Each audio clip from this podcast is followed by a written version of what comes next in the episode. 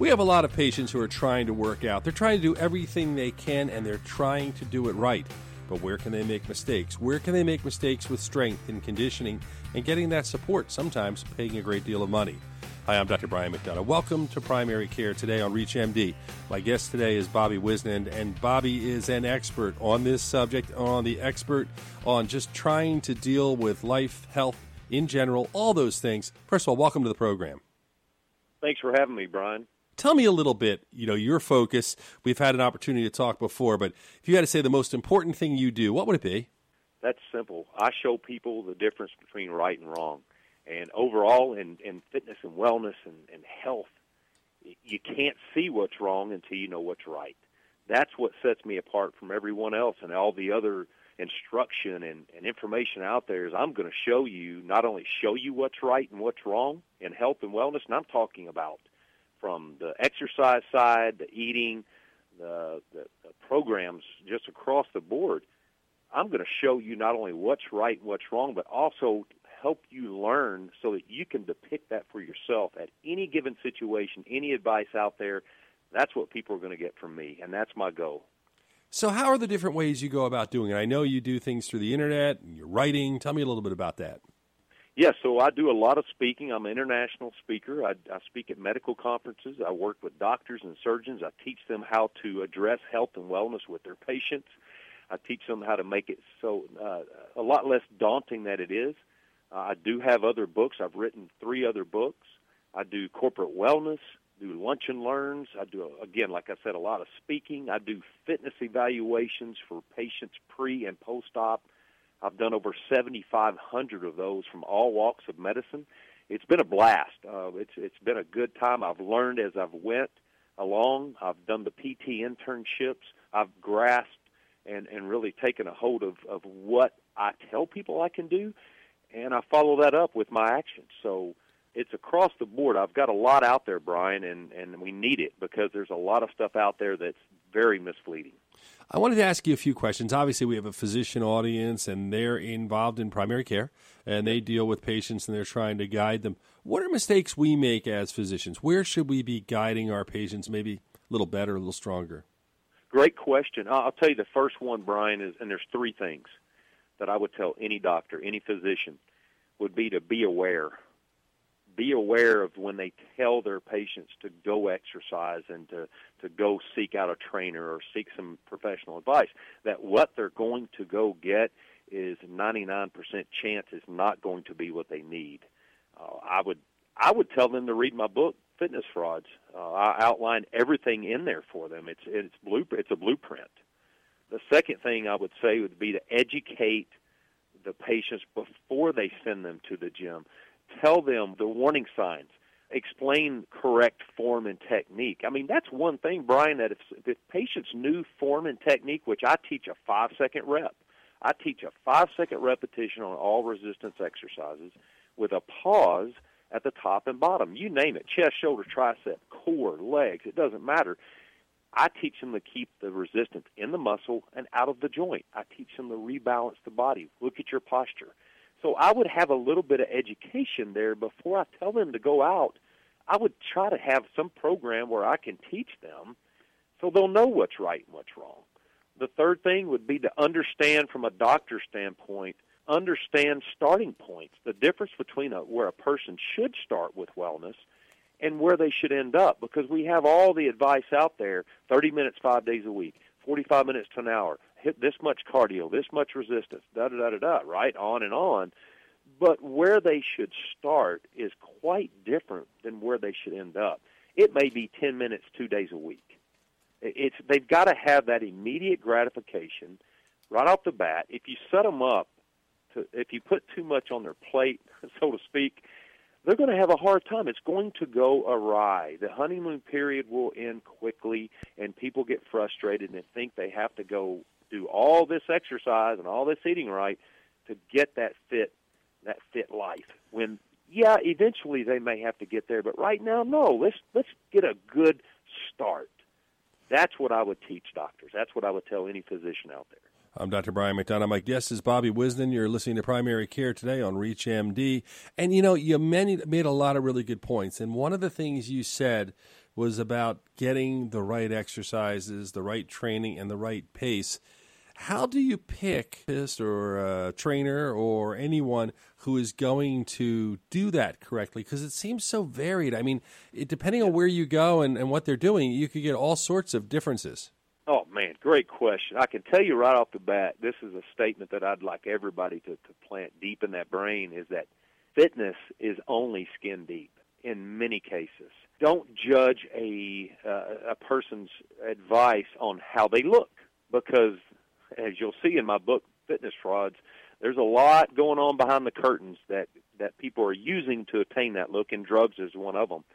So you don't automatically assume because somebody is fit that that advice is going to be good, because most of the time it's fit for the trash. I would say don't give much weight to certifications. Don't give much at all. I've got them all. They don't mean a whole lot. Where's the what are they? Where's the application? I want to see somebody work out. So I would tell someone to make sure that that if if they're going to go in and hire a trainer or a fitness instructor, whatever it may be, there first and foremost has to be a complete evaluation, not just heart rate, not just body weight, not just measurements. Let's talk about you. Let's talk about your health history. Let's talk about your injuries, your pain. Let's talk about how we're going to avoid that and make it where you're not having that pain.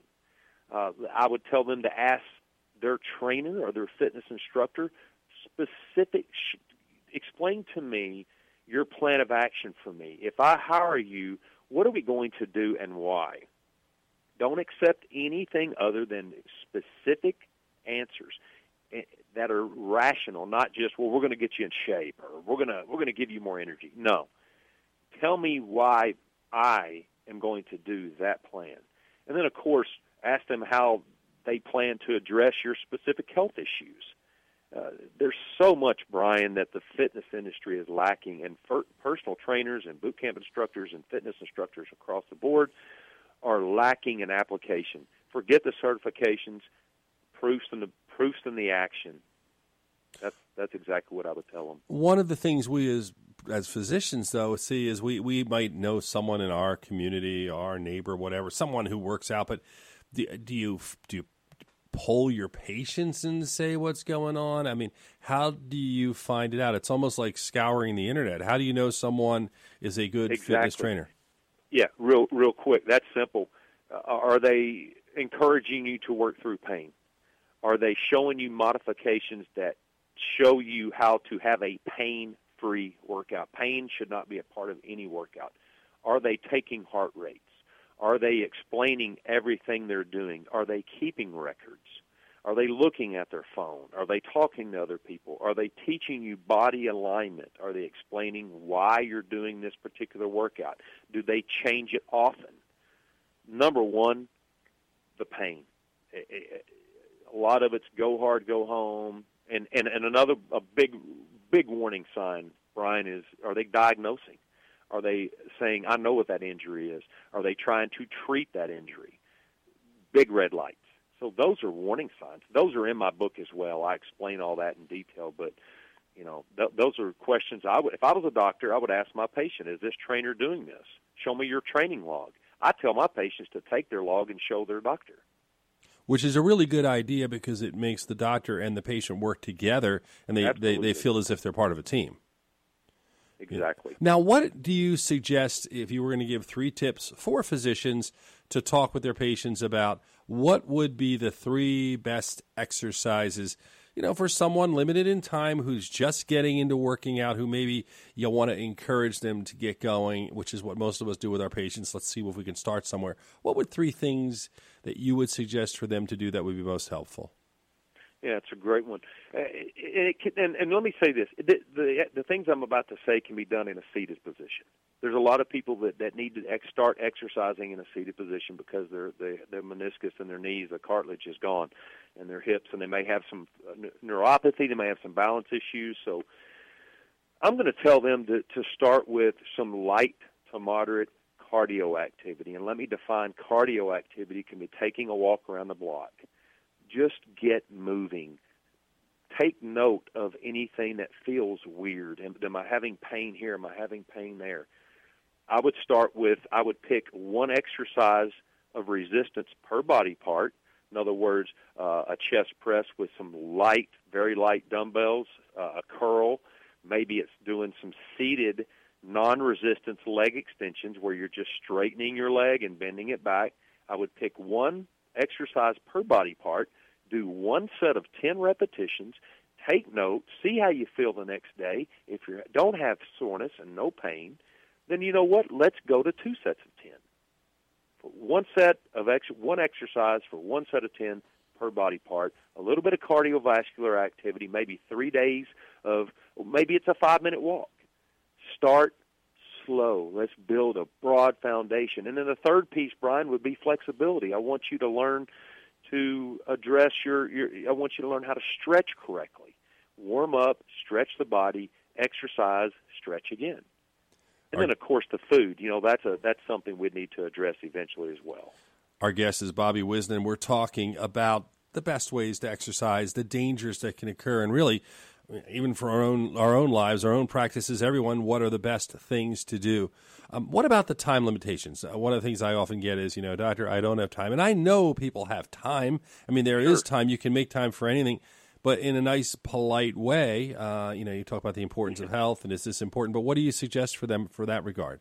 There's got to be a, a shift in how they think about exercise. It's got to be put in the importance order, just like a business appointment, showing up for work you have to start scheduling it just like it was anything else, uh, an important event.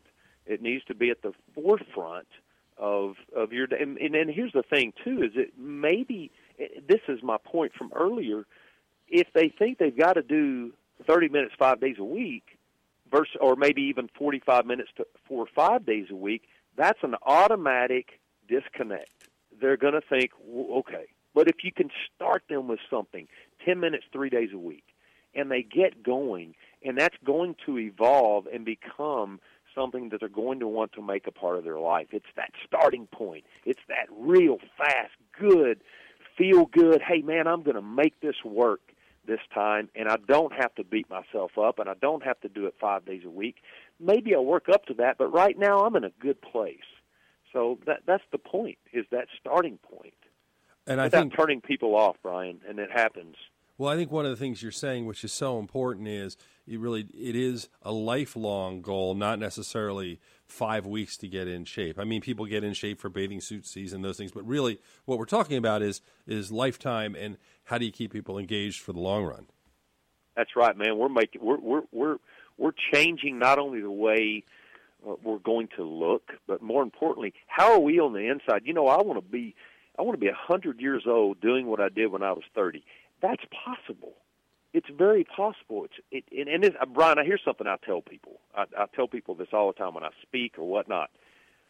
Treat your body now how you want it to treat you later in life. If you be, if you beat it up now or you don't take care of it now, it's not going to take care of you later when we need it the most.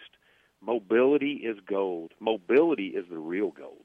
If there's something I didn't ask you that you think we should talk about. Yeah, you know, this is why I wrote the book, Brian. I just real quick. It's the first reason, of course, is to expose the health and wellness industry for what it really is. Mostly is a big fat scam, unfortunately, to show people how to understand what's real and what's fake. The second reason, our our country is going backwards in our battles against health and obesity and and joint pain and heart disease. Why is that when we have all these resources out there, more gyms and wellness centers than we've ever had?